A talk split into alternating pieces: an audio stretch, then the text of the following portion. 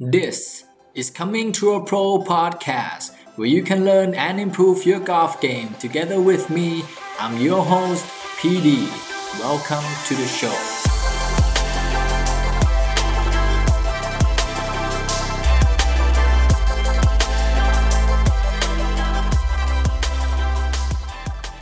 สวัสดีครับเพื่อนนักกอล์ฟนี่คือ Coming to a Pro Podcast เอพิโซดที่ 123 นะครับ วันนี้นะครับก็เอาเนื้อหาในหนังสือที่ชื่อว่า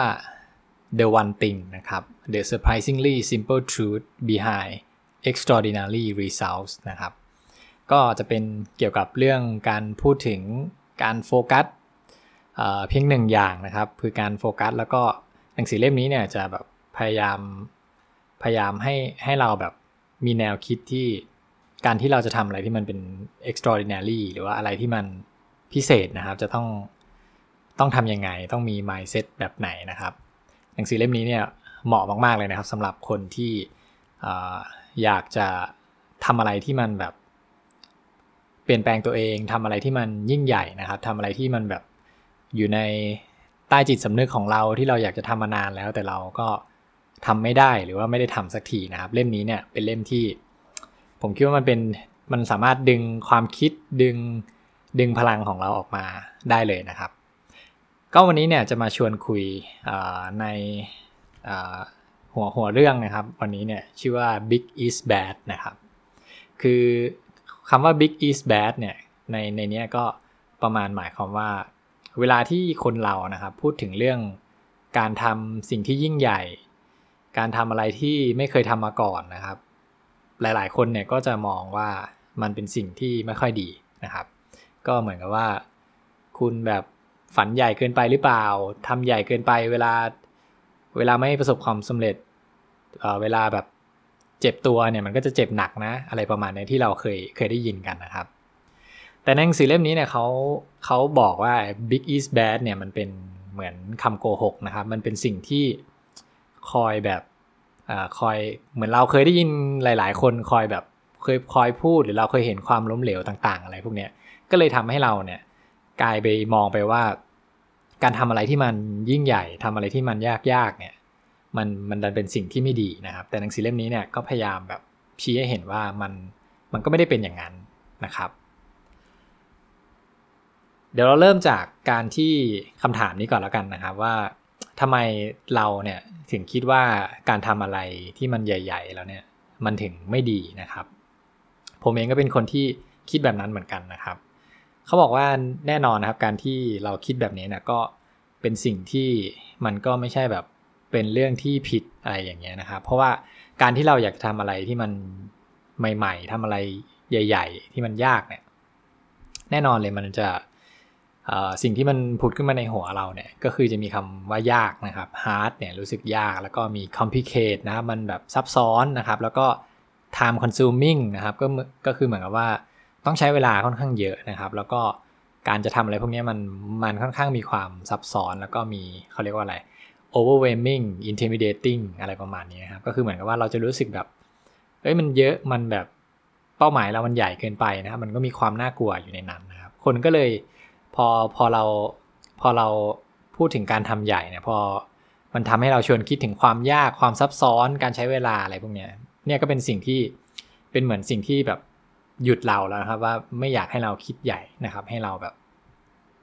ให้เราพยายามแบบอยู่เฉยๆดีกว่านะครับนี่คือสิ่งที่ที่เรามักจะคิดกันเวลาเราอยากจะทำอะไรใหญ่ ๆ ผมคิดว่าน่าจะรีเฟล็กกับหลาย ๆ คนนะครับ ทีนี้ แล้วถ้าเราไม่คิดใหญ่นะครับ แล้วเราคิดเล็กแทนนะครับ มันเป็นยังไงนะครับ การที่เราคิดเล็กเนี่ยเขาบอกว่าปัญหาของมันเนี่ย คือมันจะทำให้เรานะครับ ไม่คิดต่อนะครับ เหมือนเราก็จะแบบ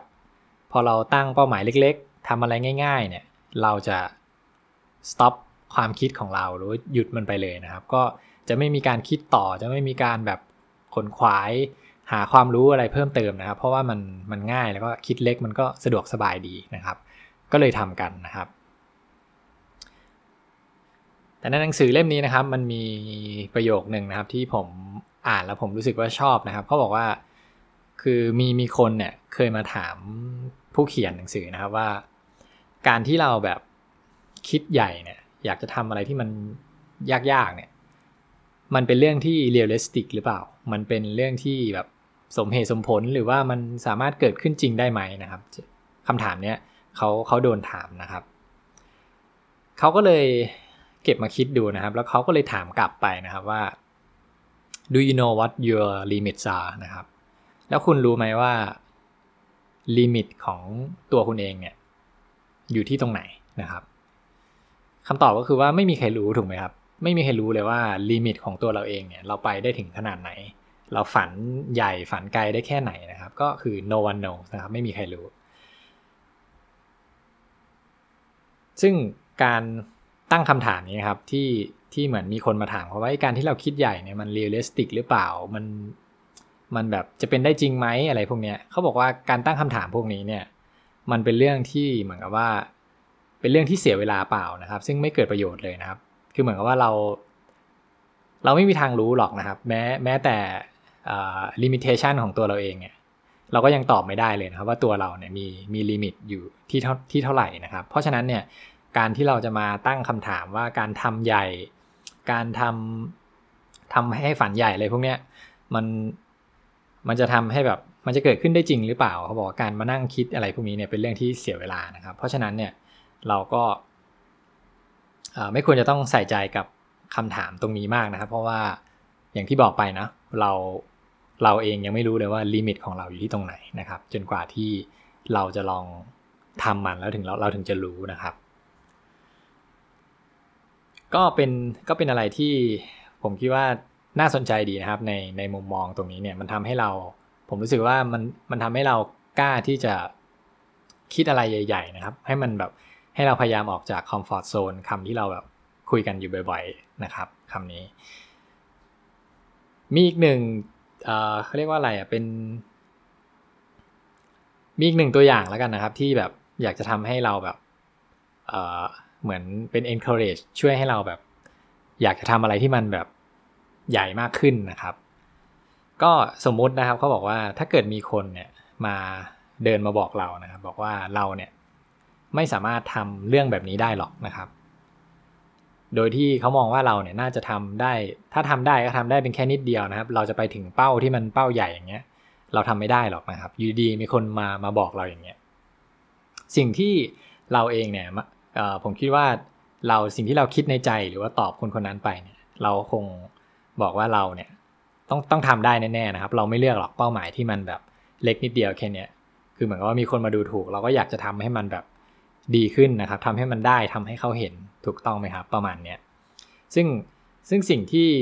เหตุผลที่เราเนี่ยมักจะตอบไปว่าเราจะต้องเลือกเป้าที่มันใหญ่เราต้องทำให้ได้เนี่ยก็ก็เป็นเพราะว่าตัวเราเองเนี่ยไม่อยากที่จะ limit limit สิ่งที่สิ่งที่เรามีอยู่อยู่ในแบบเป็นเกณฑ์ขั้นต่ำเหมือนที่คนนั้นแบบ judging เราไว้นะครับ เพราะฉะนั้นเนี่ยคนส่วนใหญ่หรือว่าอาจจะทุกคนเนี่ยก็จะคิดว่าเราต้องต้องทำให้ได้นะครับ ก็ก็เป็นเหมือนแนวคิดที่ดีนะว่าเราเนี่ยไม่ไม่จำเป็นต้องแบบคิดที่เป็นแบบคิดคิดแต่เรื่องที่มันแบบเล็กเกินไปครับก็น่าจะประมาณนี้นะครับ มีอีกอมีอีกอันนึงนะครับที่ที่ผมอ่านแล้วผมรู้สึกรีเฟล็กมากเลย แล้วก็รู้สึกว่าไม่เคยไม่เคยคิดเรื่องนี้มาก่อนนะครับ ตรงนี้ผมคิดว่าน่าสนใจดีแล้วก็มันสามารถให้เราเก็บเอาไปคิดได้นะครับ ว่าเราเองเนี่ยควรจะเลือกอควรจะเลือกทำให้มันใหญ่ หรือว่าทำแค่ small ทำแค่แบบเล็ก ๆ ก็พอนะครับ มันมีกราฟกราฟหนึ่งครับในหนังสือเล่มนี้เขียนไว้นะครับ ก็ พยายามอธิบายให้เห็นภาพแล้วกันเนาะกราฟ กราฟแนวดิ่งเนี่ยกราฟแกน y เนี่ยเขาใช้คำว่า thinking นะครับแล้วก็กราฟแนวนอนเนี่ยเขาใช้คำว่า time แล้วก็ f time effort นะครับ ก็เหมือนเวลาที่เราใช้ในการ effort เนี่ยก็จะเป็นแกน x นะครับ ทีนี้ไอตัวกราฟที่มันโชว์เนี่ยมันก็จะมีอยู่ 2 เส้นนะเป็นเป็นลีเนียเป็นเส้นตรง กราฟกราฟหนึ่งเนี่ยเขียนว่าเป็น small outcome นะครับ แล้วอีกกราฟกราฟหนึ่งเนี่ยเขียนว่าเป็น big outcome นะครับ ก็เหมือนกับว่าเราเนี่ยเลือกเอานะว่าเราจะเอากราฟไหนนะครับ เราจะเลือกกราฟที่เป็น big outcome เป็นงานชิ้นงานที่แบบ เราอยากจะทำให้มันได้งานที่มันแบบเรา dream big เราฝันใหญ่ไว้เนี่ย ถ้าเราเลือกกราฟกราฟนี้เนี่ย action นะครับการคิดของเราเนี่ยมันก็จะก็จะเปลี่ยนไปถูกไหมครับ แต่ถ้าเราเลือกไอตัวที่เป็นแบบ small outcome เนี่ยเลือกอันง่ายๆเนี่ยความคิดแล้วก็การกระทำของเราก็จะเปลี่ยนไปเหมือนกันนะ อันนี้ก็จะเปลี่ยนตามตามสิ่งที่เราอยากจะได้ตามเป้าหมาย อันนี้ผมคิดว่าทุกคนเนี่ยรู้อยู่แล้วนะครับ